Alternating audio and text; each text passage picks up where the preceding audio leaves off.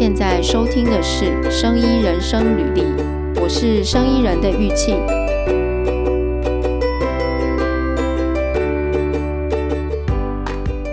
今天我们的来宾是 OSMS 台湾的发起人陈嘉恩。这个 OSMS 呢是开源医疗物资。嘉恩他除了是这个组织的台湾的发起人以外呢，他现在也在国防医学院的生物医学工程学科担任讲师，然后同时是国防医学院三军总医院医用 3D 列印中心的研究员。他也创立了这个国防医学院里面这个 Medical Fat Lab。今天我们要请嘉恩来跟我们。分享一下他创办这个 OSMS 台湾的组织，然后他们都在做什么。嘉恩你好，你好，嘉恩，你在那个 FB 上面有这个 OSMS TW 的社群嘛？对不对？对对，没错。对，我有进去看，然后呃，你好像有做一些三 D 列印的东西。因为我一开始看到这个社群的时候，我呃。就我以为他是呃一群喜欢 open source 的的人组成的，但是我后来发现你们好像不是这么简单，对不对？可以跟我们介绍一下这个组织吗？这个 OSMS 台湾是没问题。其实刚才你讲的也没错啦，就是我们就是一群喜欢呃开源，然后做一些开源医疗器材、医疗物资，然后开源档案的社群。那其实这个社群就是。从小到大嘛，那我们有兴趣，然后全世界的人其实也都对这种开源呃医疗物资，在这个疫情的时候有非常大的一个呃算是呃热情，然后一个使命，所以呃 OSMS 它的全名叫做 Open Source Medical Supply，它是在去年将近差不多在疫情爆发的时候，三月到四月的时候。全世界各地的 maker 一起共同发起的，有很大的一部分是在美国的 Boston 的一个就是团队来去做主导，那全世界的一起响应，然后我们一起来去做一个全球的串联，那现在变成一个国际的 NGO 组织，那所以其实这一个社群其实是 bottom up 的，一开始就是从一个 Facebook 的 group，然后把全世界的 maker 串联起来。针对于疫情的一些医疗的物资啊，或者是一些医疗的器材来去做讨论以及研发。那后面呢，发现全世界的各地医院跟前线都有需要，所以呢，才去串联全世界当地的 maker 来去做一个国际的支援，还有一个整合这样子。对，那我们这边就是刚好台湾的一个。团队这样子，嗯嗯、呃，所以你说他是美国在 Boston 有一群人从那边开始的，是这样讲吗？对，应该是说，呃，是同一个时期，就是当时候我们在建立的时候，呃，我们发现，诶，全世界有很多就是对呃医疗物资，当时候非常积极在处理的，那所以那时候就就是一个呃 Boston 的 Maker，他就在呃。Facebook Group 上面建立一个 Open Source Medical Supply 的，就是 Facebook Group，然后突然就涌入七万多个 Maker 进来，那这七万个多个 Maker 呢，就开始分各个地区，那我们刚好就是在台湾区，所以我们就赶快把台湾的 OSMS 台湾的团队建立起来，oh. 所以国际社群是同时发生的，刚好建立这个社群 Facebook Group 是只有他是呃美国的 Boston 的，就是一个 Maker，那。我们算台湾的 maker，所以当时候我们就建立我们台湾自己的一个地区性的一个 group，但是我们都还是持续跟国际的社群来去做讨论跟交流。所以，嗯，OK，所以他们有，就是说他们有那个 FB 之后，然后就有七万多个 maker 加入，然后你也是其中一个嘛，你也看到了这个东西，对，然后你就在这个时机就建立了台湾的这一个 group 出来。所以你们现在有正式跟他们，就是说，哎，我们台湾的 group 也加入你们，有这样吗？是啊，是这样吗？哈，对，算是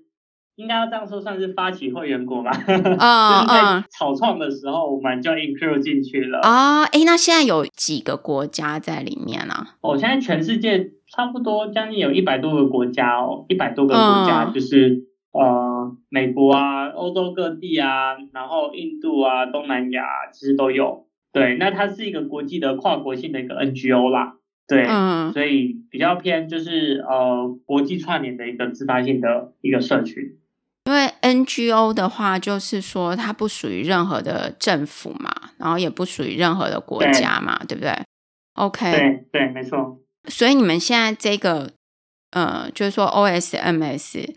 主要做哪些事情？OSMS 当时候我们的缘起啦。缘起就是因为当时候其实台湾在去年的时候疫情刚起来的时候，呃也是蛮紧张的，所以呃我们那时候因为医院的一些医疗同仁说，哎面罩不够，看有没有办法用 3D 列印去做一些防疫面罩的制作，嗯，所以我们当时候就开始发了 MDMC 跟呃 3D 列印中心自己的一个专案。那后来我们发现全世界有这样的一个需求，那也很多人陆陆续续把他们的档案。公开出来，然后讨论交流，然后去改良，然后变得更好。所以我们就在这个时候跟国际的社群连接上去了。然后后来也发现台湾很多人对这个也很有就是兴趣跟参与，所以我们就发起了台湾的一个社群的 group，算是 bottom up 的一个因缘机会下成立的一个台湾的一个社群团队这样子。你本身就是有三 D 列印的专业吗？对。那这样听起来就是说，这个 OSMS 的组织，它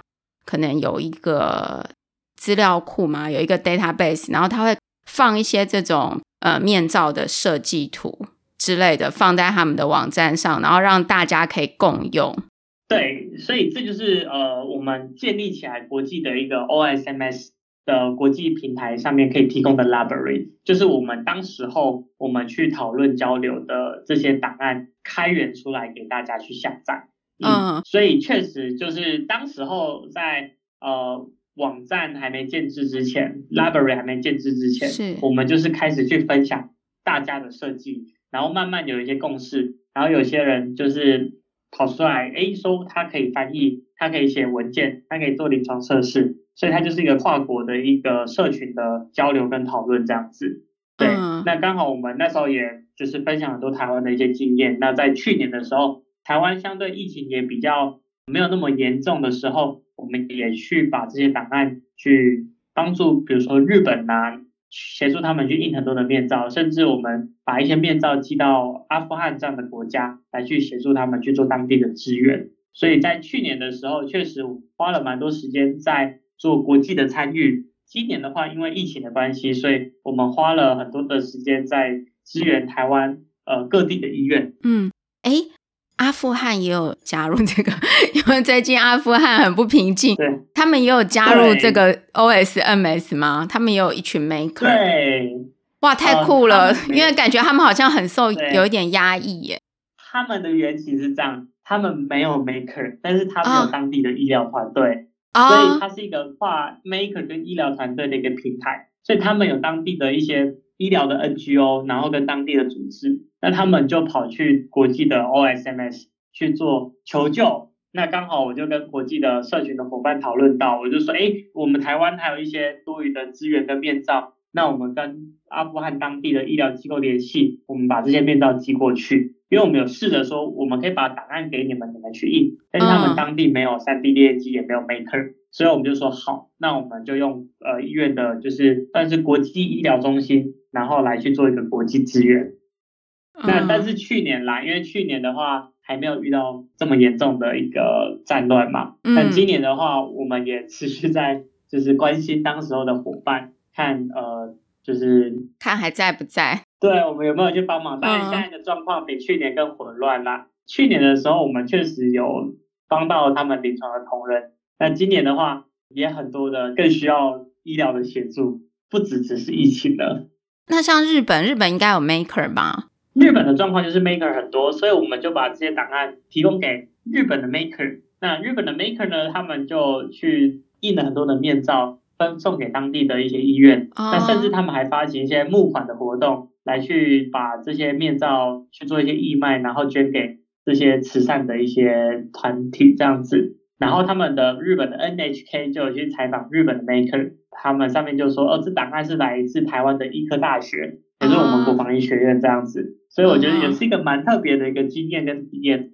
就是说，借由这样的活动，其实可以让蛮多国家看到台湾对世界也是蛮多贡献的，对不对？对，其实就是有背景就是去年 WHO 事情嘛，那、嗯、时候大家也是觉得，哎，台湾是不是要很积极的去做这些国际参与的时候，对，所以我当时候也是觉得，我希望可以用另外一种方式来去进入到国际参与，或者是参与这个国际的公共卫生的，嗯，算是运动这样子，而不是只是因为某些呃官方的状况。而，没有办法去参与这个呃影响人类存亡的一个国际公共卫生的一个、嗯、呃事件这样子，嗯，所以我们就是从 bottom up 串联全世界的医院，串联全世界的 maker，然后我们去做一个跨国的 NGO，直接的帮助各地的医院跟医疗院所，还有协助各地的 maker 一起来制作相关的医疗物资，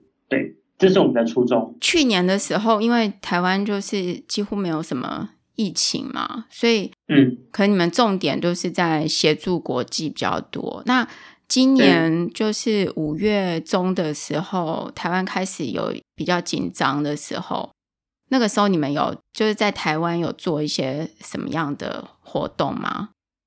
今年的状况就特别，因为去年的时候我们。也就是其实有已经算超前部署了，所以其实档案我们都已经累积了。嗯，那我们其实有累积了一定的算是库存的面罩，但是因为今年五月的时候突然那个疫情来的非常的快，那我们就很快的把我们的面罩发放给临床的第一线同仁，但是突然发现当地的就是各个临床同仁的需求远大于我们之前的库存，那可能。突然很多的医院跟很多的单位都需要，所以我们当时就做了一个简单的调查，那发现哎还是有一个很紧急的需求在。当时候一般的传统的医疗物资的供应还没上来的时候，嗯，所以我当时候就把去年我们累积超前部署这些资料整理一下，那我丢给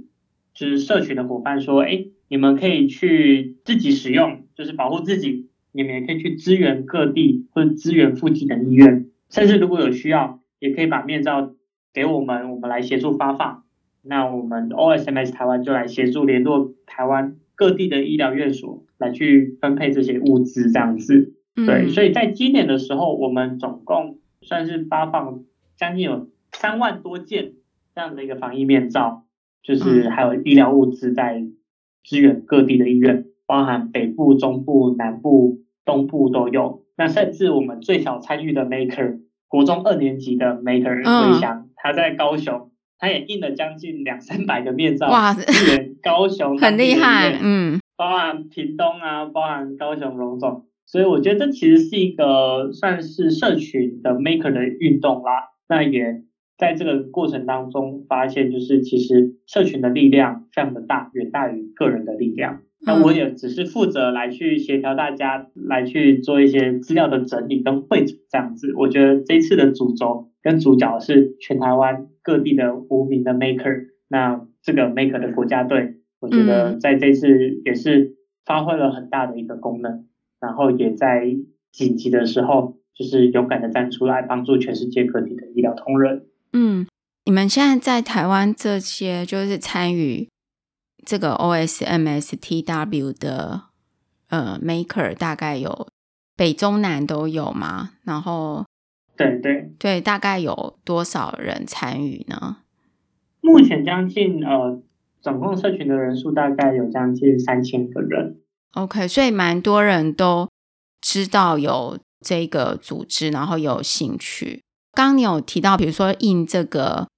防疫面罩嘛？那这个面罩的这个、嗯、呃图面，可能是你们自己设计的，或者是说国际上可能也有其他国家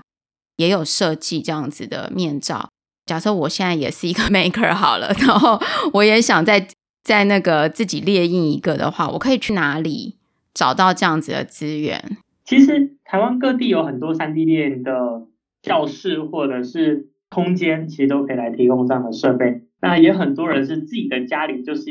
有买 3D 列印机，或者它就是一个嗯，就是一个车库，大家就在自己的家里就是车库精神，开始在家里组装自己的 3D 列印机。所以我觉得，其实 3D 列印机对我而言，我当时候就是在大一升大二的时候，我自己在自己的寝室组装了我们自己医学院的第一台 3D 列印机，所以才开启我们建立 3D 列印实验室以及 3D 列印中心的一个过程。3D 列印可以带给大家的是从无到有的一个过程。嗯，就是可以自己做。对，没错。嗯，甚至你可以用一台 3D 列印机去印出另外一台 3D 列印机。嗯嗯，生出小小的三 D 列印机。对，没错，你可以用这台 3D 列印机印出下一台 3D 列印机，它可以持续的去改良，持续的精进，然后持续的去自我的去做一个演化的过程。嗯，哎，那那个档案呢？比如说这个设计图，可以在哪里找得到吗？档案其实网络上很多社群的平台都可以找得到，包含 Thingiverse 啊，包含就是呃 OSMS 的国际的一个平台。甚至很多的一些 STL 或是三 D 的啊、uh,，STL 的档案格式，对不对？Google 到处都可以找到。Uh, OK，只要你愿意下关键字去搜寻，其实网络上非常多的资料用，就是有很多开源的资料嘛。诶，那像 OSMS 应该也有，就是他们就是这个国际的网站上，是不是有官方的整理的资料？有，大家上。OSMS 的国际官网，找打 Open Source Material Supply，嗯，那这个国际的官网上面它就有一个 library，library 里面就有很多的档案，然后上面有一些指引，所以这些档案其实是有经过我们的医疗团队去做一个认证评估，然后还有做一些 guideline 的去做一些 certification 的部分这样子。嗯，当然可以在一些网站上找到相关的一些档案，但是在 OSMS 的话。那些档案是有经过我们这个 NGO 的社群的伙伴，里面包含美国很多的医疗团队、当地的医生，还有台湾相关的医疗人员一起来提供的一些专业建议。其实网络上可以找到很多资源，但是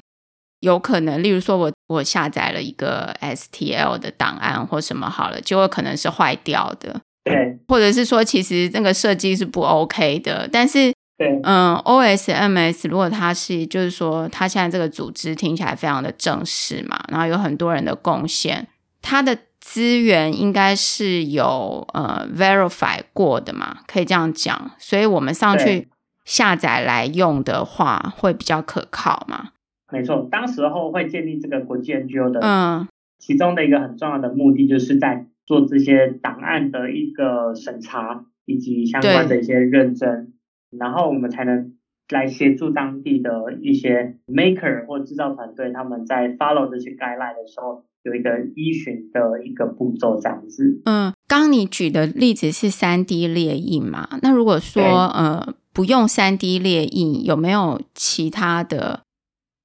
方式来做这个医疗物资？嗯，在去年的时候有一个故事，就是呃游允鹤是一个新北的。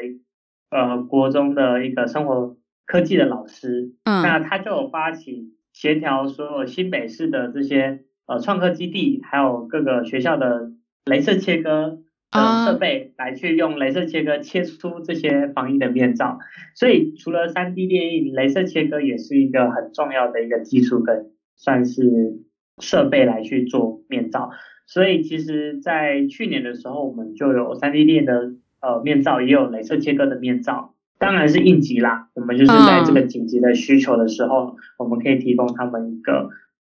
就是供给这样子。对，那慢慢趋缓或者是实际的供应链起来之后，我们还是回到正常的一个医疗物资的供应的模式。所以就是说，除了三 D 列印的专业，像其他的专业。也是可以加入嘛，因为我我上那个 OSMS 的网站就有看到他说，这个组织里面有工程师，也有医疗人员，那有一些人是科学家、研究员，然后 maker 也很多，也有人是可能他专门做设计的，或者是呃软体的 developer 这种角色。然后你刚刚有提到有人专门做翻译嘛？没错。假设我我完全都不会自己做这些东西的话，但是我可能会翻译，那他也是可以加入嘛？对，没错。因为我觉得很有些人可能会觉得说，诶，那这个东西我也不会做，我要我好像没办法参与。我们一开始就是有一个翻译的团队，这个翻译的团队也是我们跟国际 OSMS 联系的一个很重要的窗口啊。对，当时候。呀，他们帮了我们很多在跟国际的一些连接这样子。其实各行各业都可以一起来加入，包含里面有很会设计网站的，包含会去做一些相关的呃文件的整理，或是医疗专业的知识的提供。其实这里面包含了各式各样的人才来去对这个国际的 NGO 做出很棒的一个贡献。嗯，这个 OSMS 它的就是说在医疗物资上，应该是说对于有一些比较难取得物资的地方，可以利用这些方式，然后可以快速的取得这些物资嘛，就是医疗物资缺乏的地区。他如果有这些设计图，然后有一些人出机器啊或什么的，就可以做出来。台湾可能相对呃，在紧张的时候应该是需要，但是长期来讲还是会有它本来的医疗物资的供应，对不对？对，没错。嗯、所以我们其实没有要去取代呃一般的医疗物资供应链，而是我们是在很紧急的时候。我们有这个能力，那我们可以来为这个疫情来去做一份的贡献，这是我们当时候的初衷啦。那当然，相关的一些医疗物资或是医疗器材，还是要依照就是呃相关的法规来去做一个呃审查跟制定。所以包含像有一些我们在进行的专案，包含一些开源的一些呼吸机，那我们也有请一些专业的呼吸治疗师，甚至一些医材法规的人来提供我们一些专业的建议。在开发的过程当中，我们就在把这个医疗器材的法规面来去做一个完善的考虑。嗯，呃，目前我们有其中一个专案，就是这个开源的一个呼吸机。这个呼吸机其实台湾目前还没有需要，但是在像是印度或者是在一些比较有大量需求、比较严重的一些地区，确实在救急的时候是可以派上用场的。那我们也有收到很多国际的 maker。的参与，包含像乌克兰当地的一些团队，嗯、他们都有跟我们的呼吸机团队来去做一个交流，然后来讨论怎么样去呃做一些研发，或者是去做一些改良。所以我觉得它是一个很棒的一个国际外交。嗯，对，对，这是一个很重要的一个国际参与。包含印度他们有一些团队做出这个开源的氧气，因为他们当时候连呼吸机。都不够，连氧气都不够的时候，他们连氧气制造机都是用 open source 的方式来做制作。对，那个时候好像他们前之前那个印度很紧张嘛，他们两氧气都不够，所以你说连氧气制造机都是去开源，都是开源，然后国际全世界人嗯，非常辛苦哎，真的，连氧气制造机。像我们台湾，就是说现在有做过什么？刚刚你有提到面罩嘛，还有呼吸器，嗯、还有还有什么东西呢？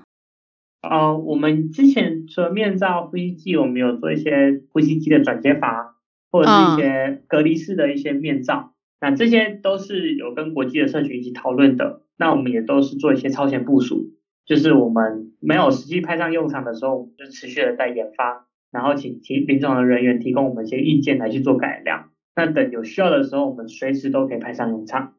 你有自己先印一些，印一些起来放的，对对？对，我们都持续的有在做一些呃改良跟精进，然后还有一些算是战备的一个 库存这样。嗯，在台湾就是说，呃，这些 maker 的社群里面，如果大家需要物资的话。像这种，例如说像硬体啊，嗯、或是软体，任何这些东西，都是大家自发性的拿出来给大家用吗？对，其实这个呃，我觉得也蛮感谢在这一次呃今年啦，今年很多伙伴的参与，因为也蛮多很多的厂商，包含明耀，包含 Spider Maker，包含 Atom，相当多的三 D 列印厂商或者是三 D 列印线材的厂商有跳出来，然后来。去做一个协助，包含他们可以提供各地的 maker 来去啊，提供他们材料，嗯，那当地的 maker 可以把这些面罩寄到有需要的医院，所以我觉得其实呃，在这个社群的过程当中，很多呃企业的参与也是很重要的。那我们也很感谢这些企业愿意在呃很需要的时候站出来，为这一次防疫的过程当中来去做一个努力，然后来去做一个贡献。嗯，大家都是很重要的一个。一个螺丝钉，然后我们才能让这样的一个社群来去发挥它一定的一个影响力。嗯，如果说这个就是说你们社群要就是要实际创造出这些物资来嘛，那可能就会需要一些经费。所以现在听起来就是有这些企业，他们有赞助你们做这些东西。那有一些 maker，他可能自发性的用自己的资源来做这些东西。嗯，在国际上是怎么做？国际的部分，国际总会他们也有一个算是募款的一个单位来去募相关的一些资源。嗯。嗯当然，有些是自发性的，就是当地的 maker 他用自己的设备，用自己的机器，那或是有厂商愿意来提供一些线材，或者是提供一些设备的资源，或是代印。那甚至有一些就是直接捐赠相关的经费来去制作相关的一些资物资，或者是把这些生产线把它建立起来。当然，3D 列印它就是一个可以边改良边量产制作的一个工具。所以我们当时候就是。在疫情来的时候，我们这个产品还不是很成熟的时候，我们就开始印了一批到前线，然后得到前线回馈，再改良，再印第二批到前线，再改良，再第三批。所以在边防疫的时候，我们边做产品的改良。这个是跟一般的产品很不一样，是一般是开发好之后，我再一次量产。但是在疫情来的时候，可能没有那么多的时间等你开发完，所以我们是边开发边。防御边开发边提供资源，就是好像慢慢修正自己的设计嘛，然后让它更更符合就是临床上的需求。没错，因为现在看起来就是说，好，我们台湾有了这个 OSMS 的组织，就是说接下来在这个组织上面，你会希望它有什么样的发展吗？或者 是说，你会你有你有什么样的 plan 在这个上面？呃，我我希望建这个组织的目的，呃，参与这个国际的 NGO 的目的是因为我觉得台湾在这个全球的公共卫生也是很重要的一个角色跟成员。那我希望在这一次的国际参与的时候，毕竟台湾也是创始会员国，那我们可以在这个过程当中去很早的在国际参与的部分发挥台湾一定的影响力，嗯，然后以及这个声量啦。那我自己觉得，就是一方面可以做到国际参与，第二方面，或许我们可以用这个方式来去摒除相关的一些政治啊，或者是各种就是干扰。那我觉得回归到需求以及供给，以及团结大家来去共同的防疫，这个是我觉得一开始的初衷。那第二个方面是。当时我看到美国也退出，川普那时候不是也退出 WHO 啊？对，我就觉得势必会有一个新的 NGO、嗯、新的医疗组织起来，嗯、来去弥补目前的世界卫生组织的一些不完美的地方。对，但我后来也确实，呃，有一些比较当地的接地气的东西，确实在这种庞大的组织是他顾不到的。那确实也是需要像这种。自发性或者是 bottom up 的组织来去弥补，或者是来去扮演一定的角色。嗯，这个是我当时候的一个想法。那最后呢，其实据我的了解，就是 OSMS 团队在台湾社群已经做得不错。那美国的社群呢，其实他们也很积极的在跟美国的政府来去连接，那也包含到他们也持续的来提供美国的政府很多的一些卫生的政策以及。可能未来他们也在 WHO 也扮演一定的角色，所以我觉得或许用另外一种方式来去做这种国际的参与，可以去呃弥补可能某些算是地理位置或者是先天性的一些不完整的地方，这样子，我觉得这是一个我当时候的一个想法，所以我才很积极的去做一个国际的参与。嗯，对，那时候川普他是想要退出，但是。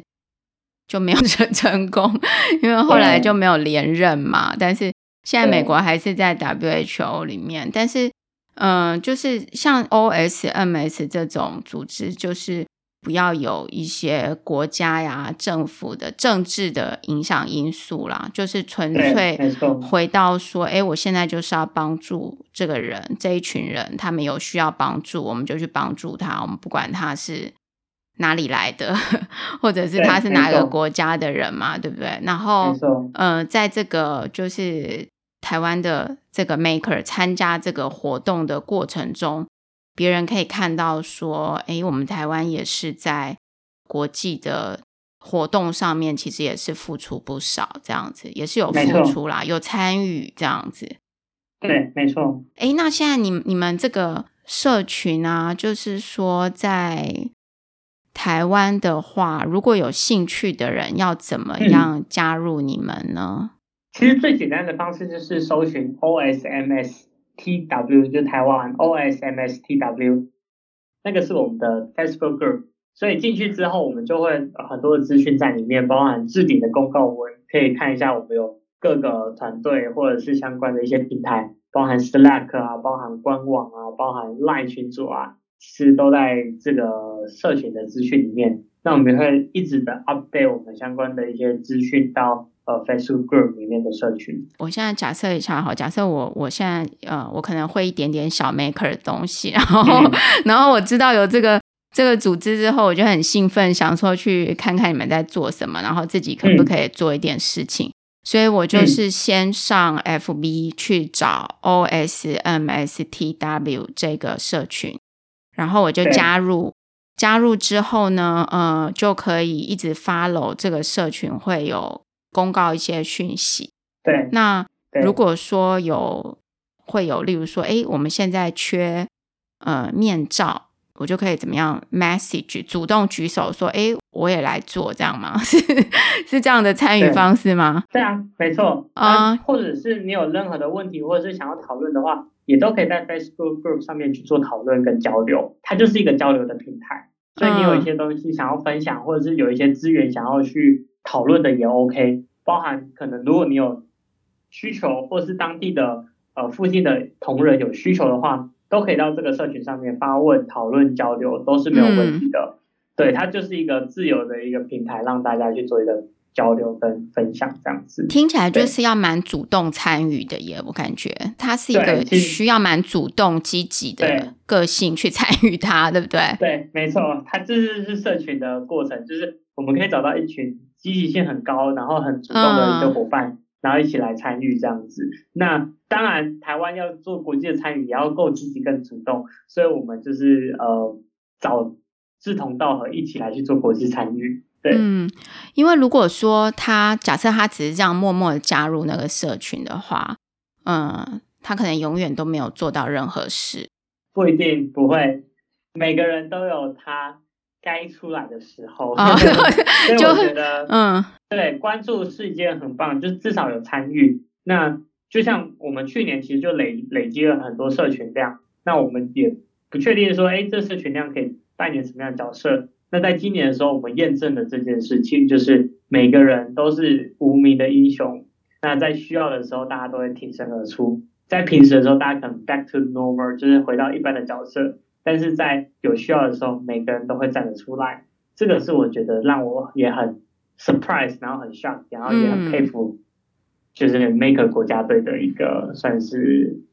非常 respect 这样子，就是有蛮多跟你一样的人这样。对，平常我们也是就是做自己的研究啊，然后做一些临床的应用啊，但是真的有需要的时候，那我们知道我们还有就是这个能量来去帮助这个社会。嗯，对，或者是我们可以提供我们所能提供的资源来去为这个呃，就是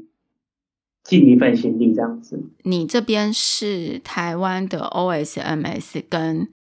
国际的 OSMS 联络的窗口吗？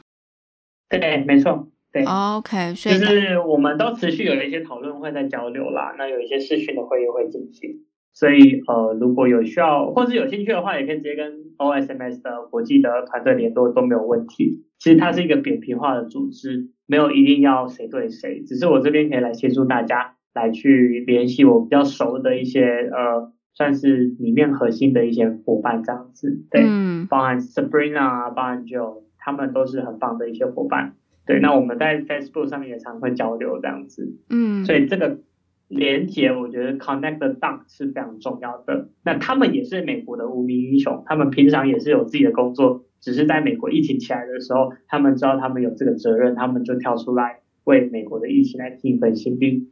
这个呃，OSMS 现在是主要就印一些 COVID-19 需要的东西嘛，所以未来还是会一直 run，但是就看未来需要什么，对不对？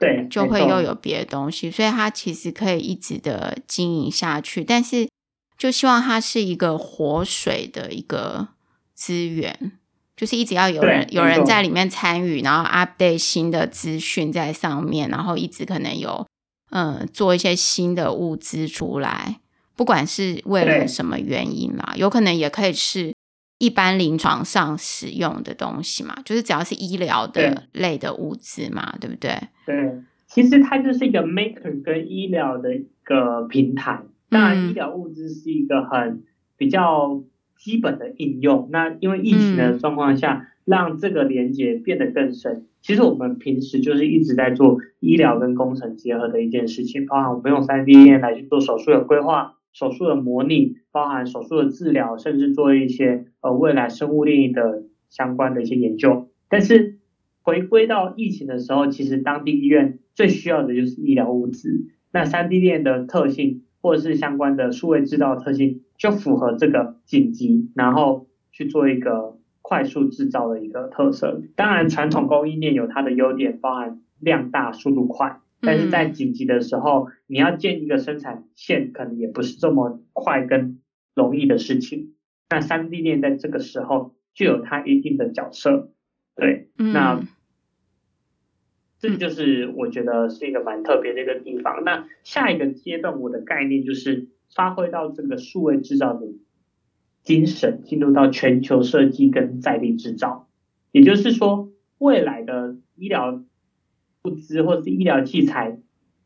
变成是全世界人可以共同参与设计，而在地可能有相关的呃数位制造场域，或者是有 GMP 的工厂，符合医疗器材当地认证的地方。来去做一个输出跟制造，换个想法就是，我们过去的书啊，或者是纸笔啊，都是我们写完然后寄信出去的。但现在是全世界的人，我只要把我的 PDF 上传上去，大家都可以下载，用当地的列印机把它列出来，就是用这个概念跟思维来去做这种紧急的应应用这样子。我们因为过去的医材都是一间公司，或者是比如说美国他们要。去研发一个医疗的器材、医疗物资，那他们就制作出来，再用船或者是飞机运到台湾。对，那最终的一个想法，我现在也在积极在做这个想法，但是这个已经比较偏离比较原本 open source medical supply 的这个议题的部分，是我自己觉得未来在疫苗开发的时候，或许也是一个我们可以去做一个全球的一个研发，然后在地制造跟生产。这一来，我们才能在变异的病毒的时候，我们很快得到这个疫苗来去 fight 这个疫苗。对，嗯、这个是我的另外一个思维的想法，就是现在我们的疫苗可能有国产的，可能有美国做的，但是如果当我们可以串联全世界的连接在一起的时候，当地去做一个快速的制作跟反应，我们就不会遇面临到要等别人的疫苗，或者是我们要呃就是苦苦的去在疫苗缺乏的时候。在排队或是等候这样子，这是我的想法。嗯、对，但当然这件事情要实现，还有很长的一段路要去走。嗯，对，所以这个是我觉得未来下一个很重要的一个里程碑。我现在这样听起来，我觉得会有一个蛮大的挑战，是在因为呃，如果是医疗物资的话，它可能不受到法规的限制，但是如果它是一个正式的医疗器材，或者是它是一个像疫苗这样子，它就是一个药物，那它就是一个药，嗯、呃，各个地方都会有自己的法规嘛。那即使我知道怎么样去生产它，也会有一些专利的问题。然后到了当地之后，当地的，呃。就好像说，我们把这个东西都开放啊，可是大家每个人做出来都不一样，最后最后就会很就会比较受挑战啦。那可能这个要怎么样？假设哦好，OK 好，这个发明人都非常的大方，都愿意开放出来，可是到每一个人可能最后做出来不一样，然后就就会有一些问题在。现在疫苗他们就是说，也是有在。其他的国家嘛，例如说分装啊，或者是说原原意到哪里去分装，但是这个过程其实都有都有经过一些那叫什么合合格，要去检查，要去认认可这样子的生产制造。对。没错，确实，所以我才会说这个概念其实是全球设计跟在地制造。那在地制造里面就会分成你是简单的制造，还是你是、嗯、呃分等级嘛，一类一材、二类一材，或者是很严谨的这种疫苗的一材。那我们只是用面罩来去做一个呃实现说，哎，其实我们是可以快速的全球去做一个设计，嗯、然后当地去做一个反应。那当然，随着科技或是法规的严谨，或者是时代的演进，当然我觉得可能。疫苗是很长远的事情，但是在一些包含在简单的医疗物资或者是当地的一些医材，就变成慢慢有一个 protocol 出来。你只要符合这个 protocol，、嗯、你的 input 符合认证，那你的 output 就是也符合认证的话，它就可以来去做一个使用。我的概念呢，就是说，比如说我们之后就变分两种认证，是我们的档设计档案也要经过认证，嗯，那我们就可以去下载这些经过认证的档案。进入到这个经过认证的生产线，然后用经过认证的生产线，最后来去做个品质管证之后，就可以来使用。也就是我们把设计跟制造分开。嗯，懂懂这个概念吗？就是我的想法是，过去我们可能我们要写一本书或是一一首诗，我们要自己准备纸，然后准备毛笔，然后写出来。但是现在呢，我们只要网络上下载一首诗，我们用我们的印表机就可以印出这个诗，所以这是数位化的概念。嗯，呀，所以就是简单从医疗物资，未来可能会一直在新的一些医疗的思维去做一些改变，当然这是一个漫长的过程。但是当面临这种很呃持续在变异的 virus 的时候，我们就必须要持续的去调整我们的一些节奏跟脚步来去面对变异性的一个病毒。对，这个是我觉得呃可能短时间不会发生，但是长期而言。它也是另外一种新的思维的概念，这样子。你刚刚讲的这个，其实在一些软体的开发上面，就是有一些 software 它就是 open source 嘛，然后对，但是它的它的这些 software 在写的时候，就是会会有按照就是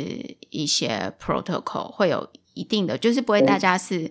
用天马行空，用自己的方式去写的，它一定是会有一个 protocol 去走，对对。然后，但是最后也是开放出来，开放出来之后，呃，假设我拿到好了，我又去接着写，加我自己想做的东西进去，但是我依然还是按照它的这个方法去建立，对，没错，那没错，这个 software 可以越来越大，然后，但是它依然是依循着一个一个怎么讲，一个一个。方法来对一个准则来做，但是到制造上面，因为你刚刚讲的是刚刚的想法是说，呃，在数位资料